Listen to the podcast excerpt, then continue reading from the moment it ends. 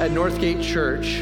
Uh, you can find this on our website, and uh, is to is four points as a vision: is to receive God's grace, to respond in worship, to connect in community, and then to go out in mission. And so, as we think about that, I think of a downward arrow for His grace. We want to receive God's grace. Everything in our lives is evidence of His grace. But most uh, importantly, is His Son, who He sent down from heaven to earth. And we want to receive that grace of Jesus Christ through the good news. And um, as we respond to that, we got this upward arrow of worship. So we receive His grace, which we respond with hearts full of gratitude, and we give Him our worship, which is hopefully what we have just done, and hopefully what we will continue to do for the rest of this week is give him praise of gratitude of our hearts for all that he has poured into our lives. Then the third point would be community. We want to connect in community with one another, and then we want to go out on mission. The fall festival that we've talked about is a great illustration of how we want to be out on mission. We want us to all have crystal clear in our minds that we want to reach the people that are outside of the walls of this building right now. We have a mission at hand, and that is to make sure everybody knows how much God loves them and forgives them of their sins. And so the Fall Festival is a step in that direction. And this year of mission is really emphasizing that fourth point in our vision. But this Sunday, as we launch off our fall groups, as the Tuesday night men and women start to meet and the life groups are meeting in homes, I thought let's pause for a minute and let's talk about that third point of our vision, this community aspect. And let's just spend some time this morning looking at that. And so the question for the morning is how to have fellowship. Now, fellowship is sort of a Christian word. It's it's often uh, not a word that we think about out in the world. Um, it's used a lot in churches. I will say the place that I see fellowship pop up, other than in churches, is on Amazon right now. Um, the new Lord of the Rings series has just dropped. Fellowship of the Ring. All right. So that's a place where you'll hear the word fellowship. Uh, but uh, how to have fellowship, how to have community, how to have fellowship with one another. Now, the simple, the shortest answer to that question is just simply this join a group. There's a pamphlet in the foyer that highlights all of them. You go on our website, it highlights all of them. There's groups for um, senior saints, there's groups for youth group age, there's uh, a young couples group that just got finished meeting this morning, and so there's a group for everybody. Join a group. That's the short answer, but I'm going to give you the long answer now. The long answer is found in 1 John chapter 1 verses 5 to 7. Now, when you open your Bibles and you start looking for a book named John, it can get confusing. Because the first John that's in your Bible isn't First John. How about that? The first John that's in your Bible is just regular old, the Gospel of John. And if you flipped all the way back to the end of your Bible, you'll find First John, Second John, and Third John. So there's four Johns in your Bible um, first, second, and third, and then original. All right, First John chapter 1, verses 5 to 7 gives us the long answer to how to have fellowship. And in these verses, uh, we're going to read them together and see what God is speaking to us this morning. This is the message we have heard from him and proclaimed to you that God is light, and in him is no darkness at all. If we say we have fellowship with him while we walk in darkness, we lie and do not practice the truth. But if we walk in the light as he is in the light, we have fellowship with one another, and the blood of Jesus, his Son, cleanses us from all sins.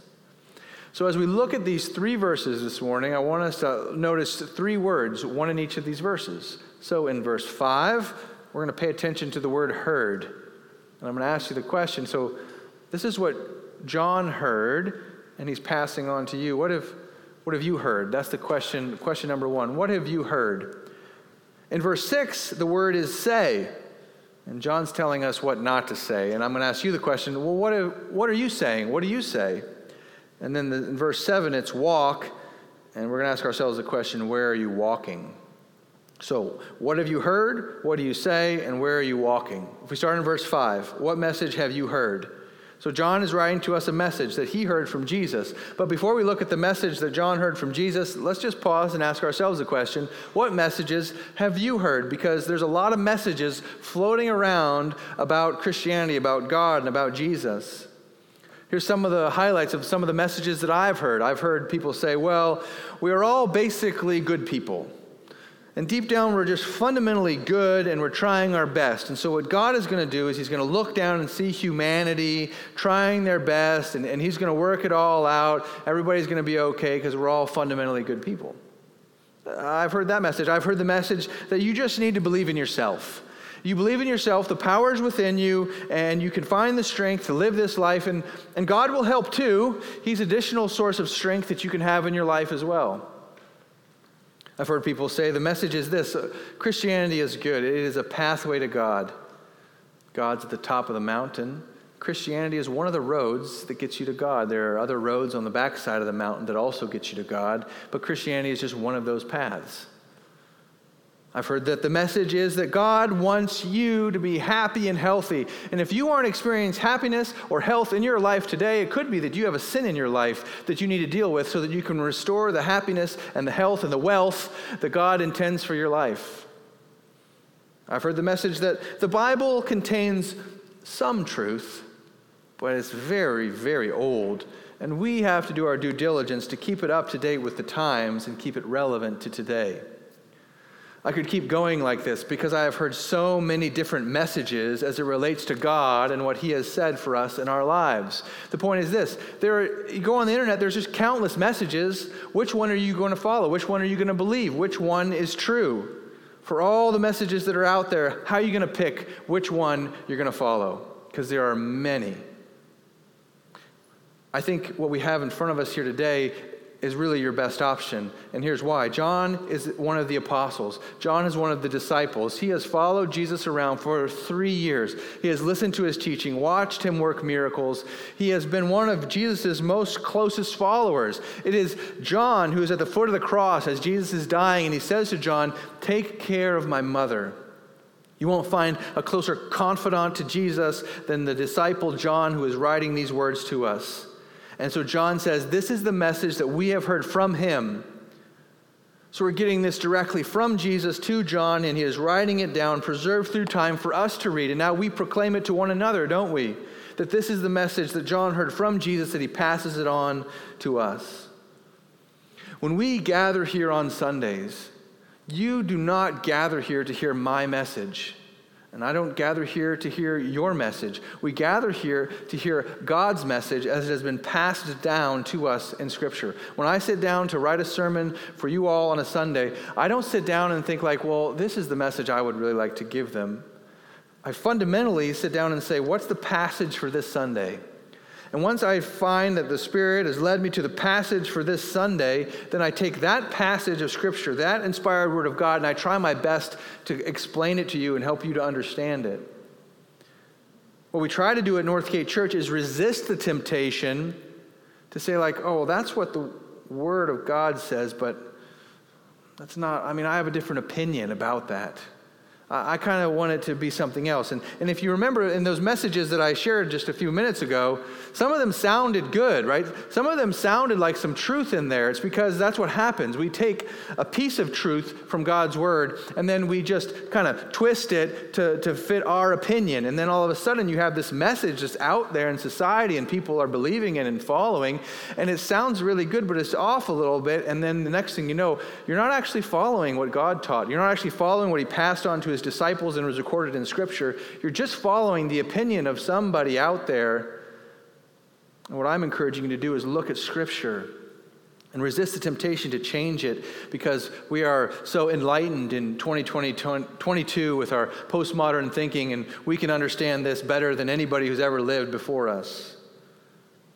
So, with that, with that in mind, I, I do encourage you to look, look to the Word and see what it says. And so, what it says here for us this morning is he is proclaiming to us, John is, that God is light, and in him is no darkness at all. So, you're going to find this metaphor all through Scripture. And it's, it's a really a fun one. And one of these days I'll just latch onto it and we'll do a whole series. But you can look at light like scientifically and you can see all the things that light does scientifically. And then you can take that and sort of apply it to what God does in our lives. You can take it and look at it poetically and metaphorically. You can look at it. In Genesis chapter 1, God speaks and says, Let there be light. And there's no sun yet created. You can flip to the back pages of your Bible and see that when we're in heaven, it says that we won't even need the sun because God Himself will illuminate the whole place. You can go through Scripture and see that all through the Old Testament, the temple and the tabernacle, and it is light. And, and then when Jesus comes, you know what He says in John chapter 9, verse 5? He says, I am the light of the world. So, as, as much as I want to go down this road, I'm going to stop and, and try to just see okay, but what is John trying to communicate to us when he says that God is light? There's so many beautiful uh, implications we could get from that, but what is John trying to guide us to? And I think if we look at verse 6, we see John's logic. Because he says in verse 6 if we say we have fellowship with him while we walk in darkness, we lie and do not practice the truth. So I think in John's logic, it sounds like this To walk in darkness means you do not practice the truth. So if you reverse that logic, it would sound like this Walking in light equals practicing truth. Walking in darkness equals n- not practicing the truth. Walking in light equals practicing the truth. So I think John's point here is he's saying God is light, and it's a metaphor for saying that God is truth. And what the metaphor is doing is saying, like, listen, if you shut out the lights, if you shut your eyes, if you're in like absolute darkness, you have no access to truth. You don't know where anything is. You're bumping into things. You're getting yourself hurt. Why? Because fundamentally, you don't know what's true. You don't know what's out there, and you don't know how you should walk. And so, God is light, God is truth. He wants to light up our world and show us what is actually true so we don't stumble through this life in the darkness. This is a big deal for us today. I've said it before here, and I've probably said it to many of you just out in life. I think the biggest problem that we have in our society today is we don't know what truth is anymore. It goes into any category of life. Like, I don't know when I go on TV if who's saying which one is true. And then I decide to go and research it online, and then I don't know which one of these people is telling the truth. And then I go and consult with one of you, and, and sometimes I don't even know if you understand the truth. And then all of a sudden, none of us know what's true anymore. We got a culture that says things like this. These are popular phrases, right? Well, that's this is my truth, and that's your truth. Well, that, that may be true for you, but it's not true for me. I'm really, I'm really just pursuing my own truth. And we live in this culture in which we've said that truth is relative. But the, we can't believe that. It's just, it just screams illogical. Our society can't actually sustain that kind of logic. We're all just stumbling through the dark and honestly looking like fools a lot of the time. Does the airplane pilot get to decide which truth is true for him versus which truth is, is not true for him? Is the, is the altitude relative truth? Like, how, where do we draw the line? Does, does the doctor get to determine absolute truth or, or, or not? Like, where are we going to draw the lines? Is truth just relative? Rosie, as I, I think I've mentioned this before, that's my 11 year old daughter, is learning to play the trombone. And um, I don't know how to play the trombone. And so I could go up to her while she's practicing the trombone, and I could say to her, You know what I think you should do? I think you should slide the slide to here instead of to here, and that would make a better sound.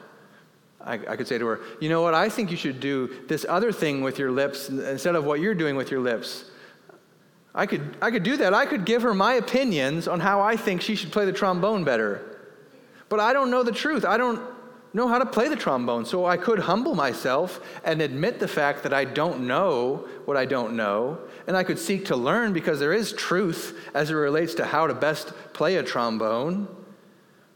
And so that's how the illustration works for us. That's how it helps us. It helps us see, like, oh, yeah, if I don't know the truth, am I just going to come up with my own opinions about what the truth is?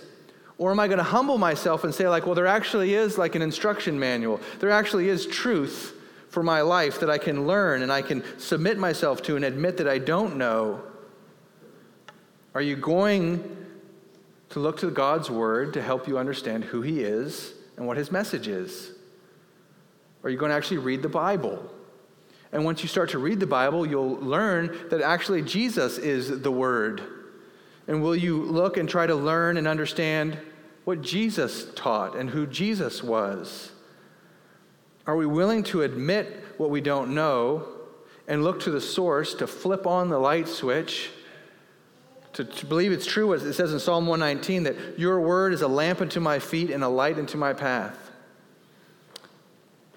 I decided a, a long time ago that I'm going to determine truth by what the Word of God says.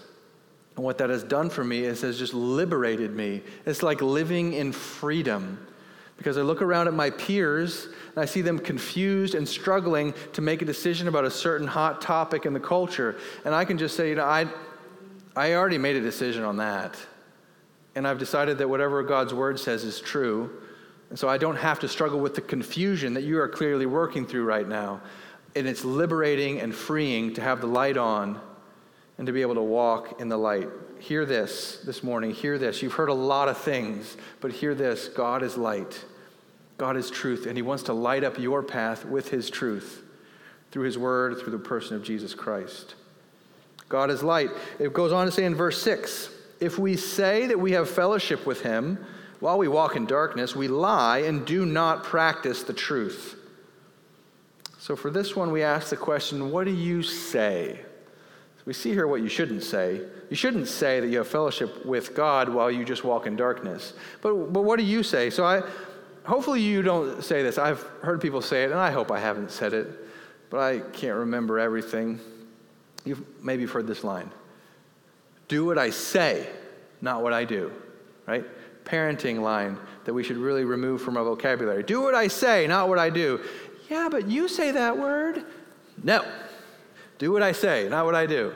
Um, so it's not good parenting. It's hypocritical. None of us like a hypocrite, someone who wants us to just do what they say and not what they do. We, my children, I think, understand that because of where they were born, they will be in many sermon illustrations. They're going to work that, through that with their counselor in their 30s.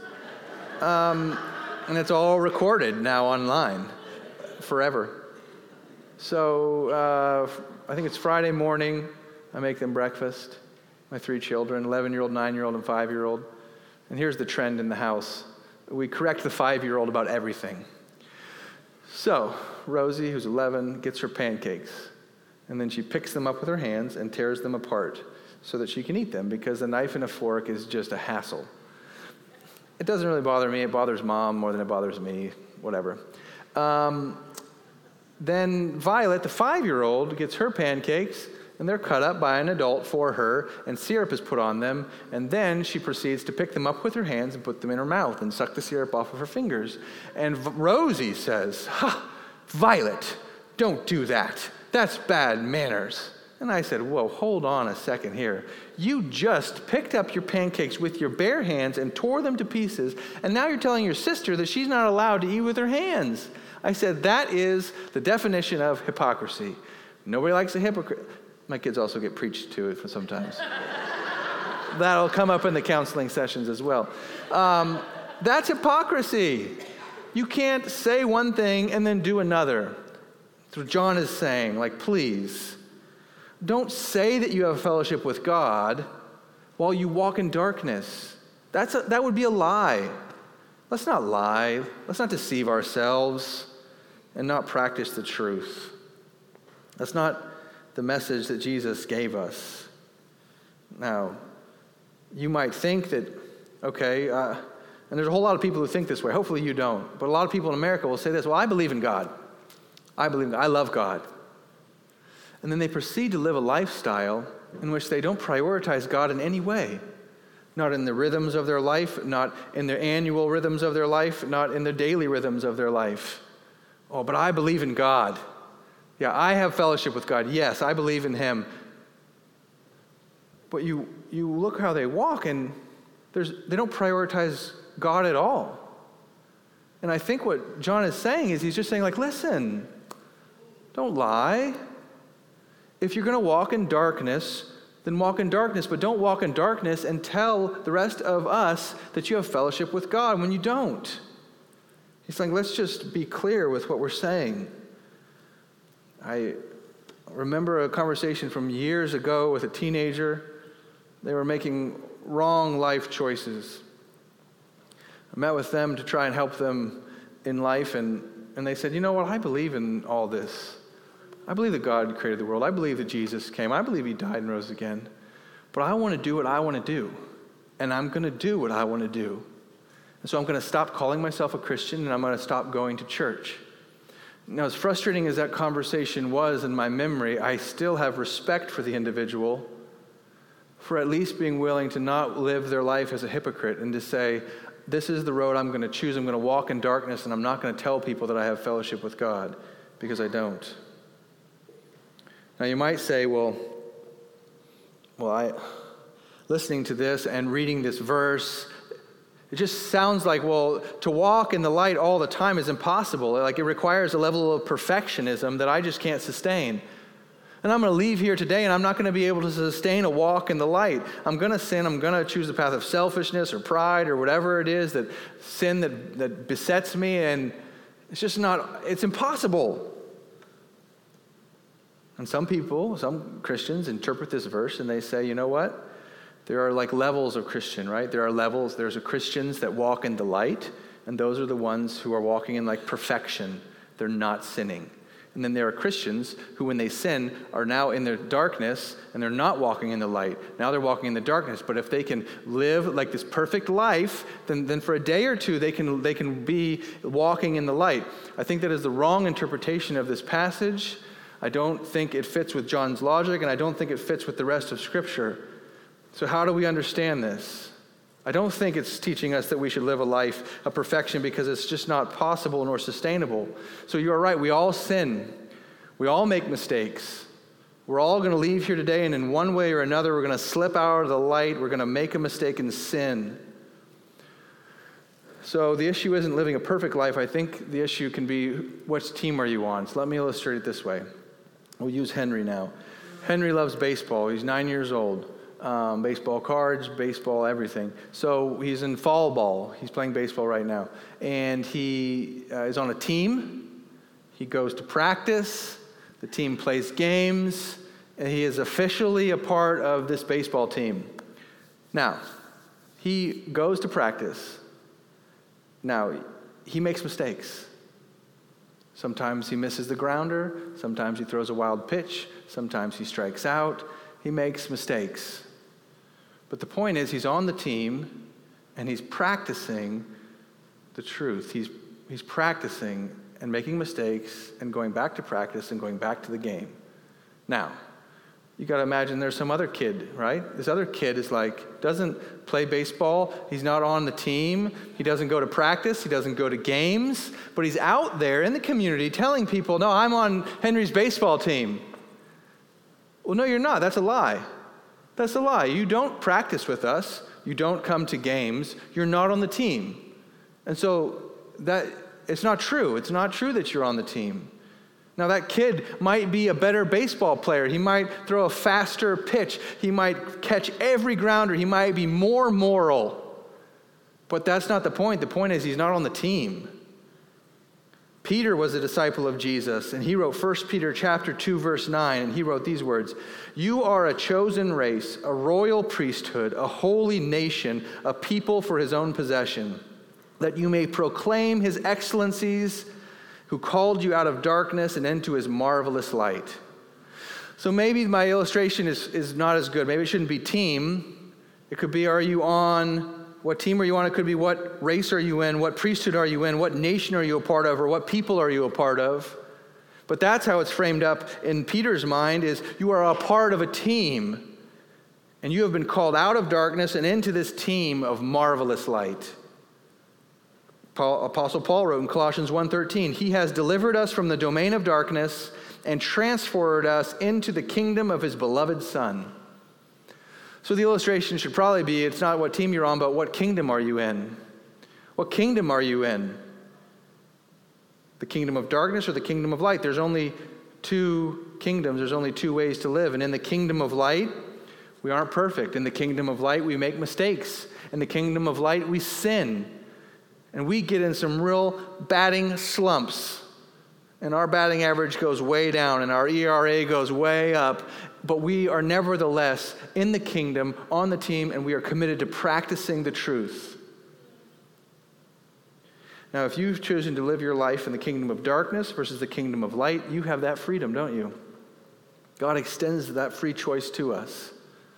But John's point is simply this if you're going to just do whatever you want to do, and you're not going to go to practices, and you're not going to go to games, and you're not going to be on the team, then don't go around telling people that you are. Don't go around telling people you have fellowship with the coach when you never are at a practice and you're never at a game and you're just making all your own decisions, living your life however you want to. Live that life if that's the path you choose, but let's not lie to one another. Don't say, I have fellowship with God, even though you walk in the dark. But verse 7 continues his logic. He says, But if we walk in the light, so if you're part of the kingdom of heaven, the kingdom of light, if we walk in the light as he is in the light, we have fellowship with one another. And the blood of Jesus, his son, cleanses us from all sin. So we're to the word walk, and we're asking ourselves, where are you walking? Are you walking in the light or are you walking in darkness? And we're finally able to answer the question that is the sermon title How to Have Fellowship. How to have fellowship? Well, this verse says, if we walk in the light as he is in the light, we will have fellowship with one another. So when I opened the sermon and I said, How to have fellowship, I said, the short answer is join a group.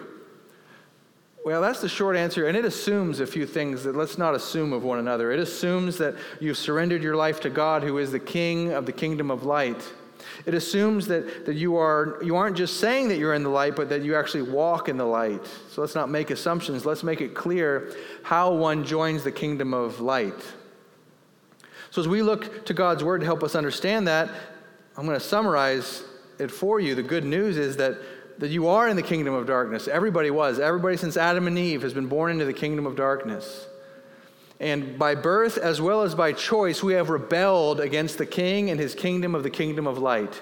And so we live expelled from the kingdom of light here in the kingdom of darkness. But Jesus came down from his throne as the king of the kingdom of light, and he came into this kingdom of darkness, and he died the death that we deserve. Because the penalty for us in our rebellion against the kingdom of light is death. You cannot re enter the kingdom of light. You must die. And so Jesus says, I'll tell you what, I'll take your punishment. I'll die the death that you deserve, the punishment for your rebellion against the king and his kingdom.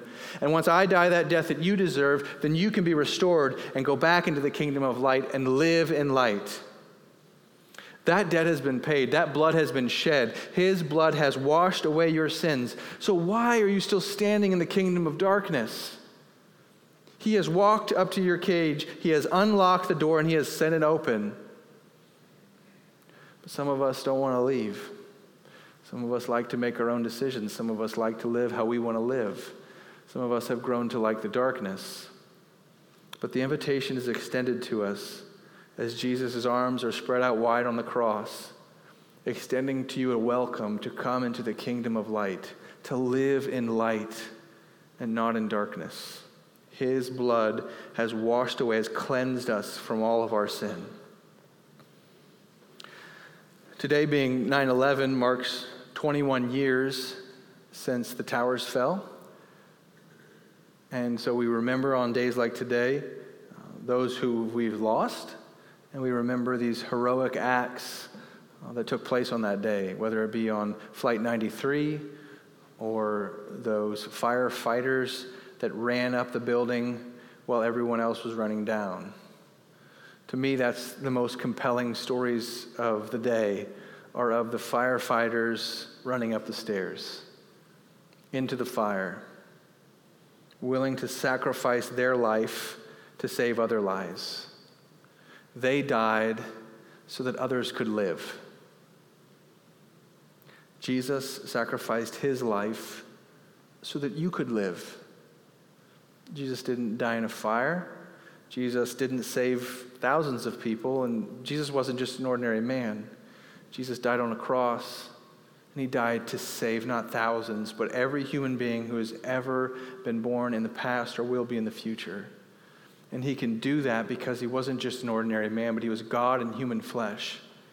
And through his death, he can pay the, the price of all the sins of all the people in the world. Through his death, we can be saved. Have you trusted in Him? That's what it's about. It's not about perfection. It's not about never taking a misstep, never missing a grounder, never falling into sin. It's about our identity as children of light and living in His grace. So, as we wrap things up, you, you may have heard the wrong things, you may have said the wrong things, you may have taken missteps. But our hope for you this morning is that even today could be a step into the kingdom of his light. So we want you to hear this. Hear this God is light, And He wants to shine His light into your life. He is truth. We want you to surrender to that truth. We want you to, to say this. We want you to say, I need you. I need you. I need your forgiveness. I need your blood to wash away my sins. And then we want you to commit to practicing the truth. We know you're going to make mistakes. We just want you to come to practice. We want you to walk with us. Walk here in fellowship there's maybe three or four hundred of us all together, and we're committed to walking together in the light, fellowship with one another. There is sweet fellowship that we can have with one another if we are um, in Christ, if we are in His kingdom together. There's a sweet, intimate fellowship. We can be friends, we can share a lot in life.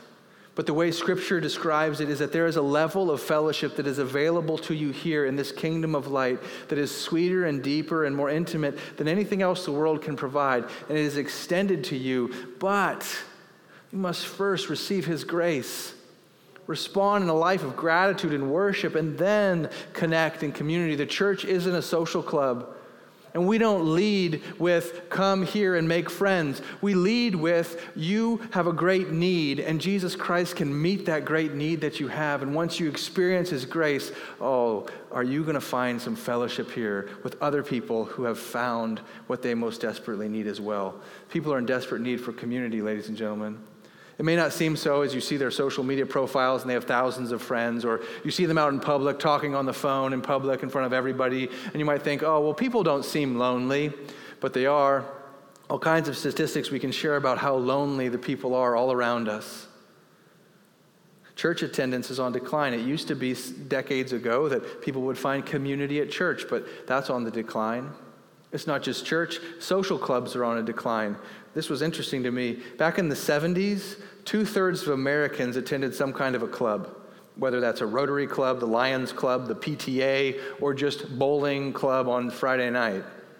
But in the 1990s, only 60%, or, or no, only two thirds have ever attended such a meeting, and that was in the 90s. Certainly it's lower now. They even somehow track the number of picnics we go to. I don't know how they get this information. Probably you filled out a survey. The number of picnics per capita dropped by 60% from 1975 to 1999. We aren't making friends at church, we aren't making friends at the Lions Club, and we aren't even going on picnics anymore. The people around you are in desperate need for community. Not to mention how we have changed our lives and just stared at our screens. We're desperate for community. And there's lots of great ways in our culture that people can connect in community, and those are good things. But the church is not a social club. The church is a space where people can hear the good news and respond. And once they do, there is sweet fellowship and sweet community here that can meet them and meet them in their deepest need. Well, I hope that you have found such things here. We want to help you find that if you haven't yet. Let's pray together.